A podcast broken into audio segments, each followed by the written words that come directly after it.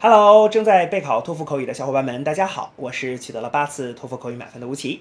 那么今天为你准备了什么样的托福口语的题目呢？我们一起来看一下吧。Talk about a social or political event that is celebrated in your country. Describe the event and explain how people in your country celebrate it. Begin speaking after the beep. Well, I think um, the most important social event in my country um, is actually the celebration of the New Year. Um, you know, during this event, um, lots of people will get together.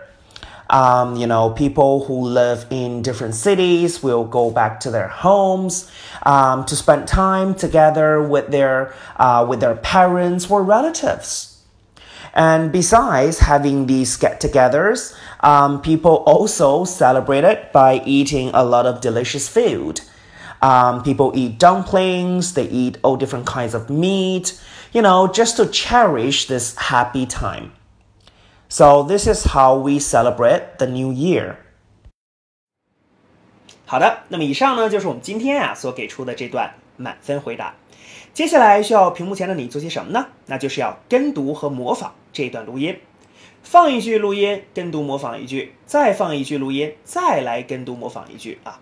所有的整段录音呢，反复模仿五至七遍。这样的话呢，相信屏幕前的你就可以掌握其中的单词、短语和句型。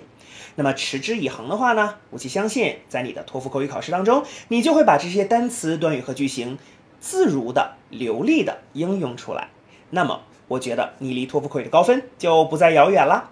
同时，如果你喜欢这段视频呢，不要忘记帮我们按赞，或者是在你的社交媒体上去做转发，可以让更多的小伙伴来了解吴奇老师的脱口秀，并且加入到我们的备考大家庭中。好，请你一起加油，我们明天再见了。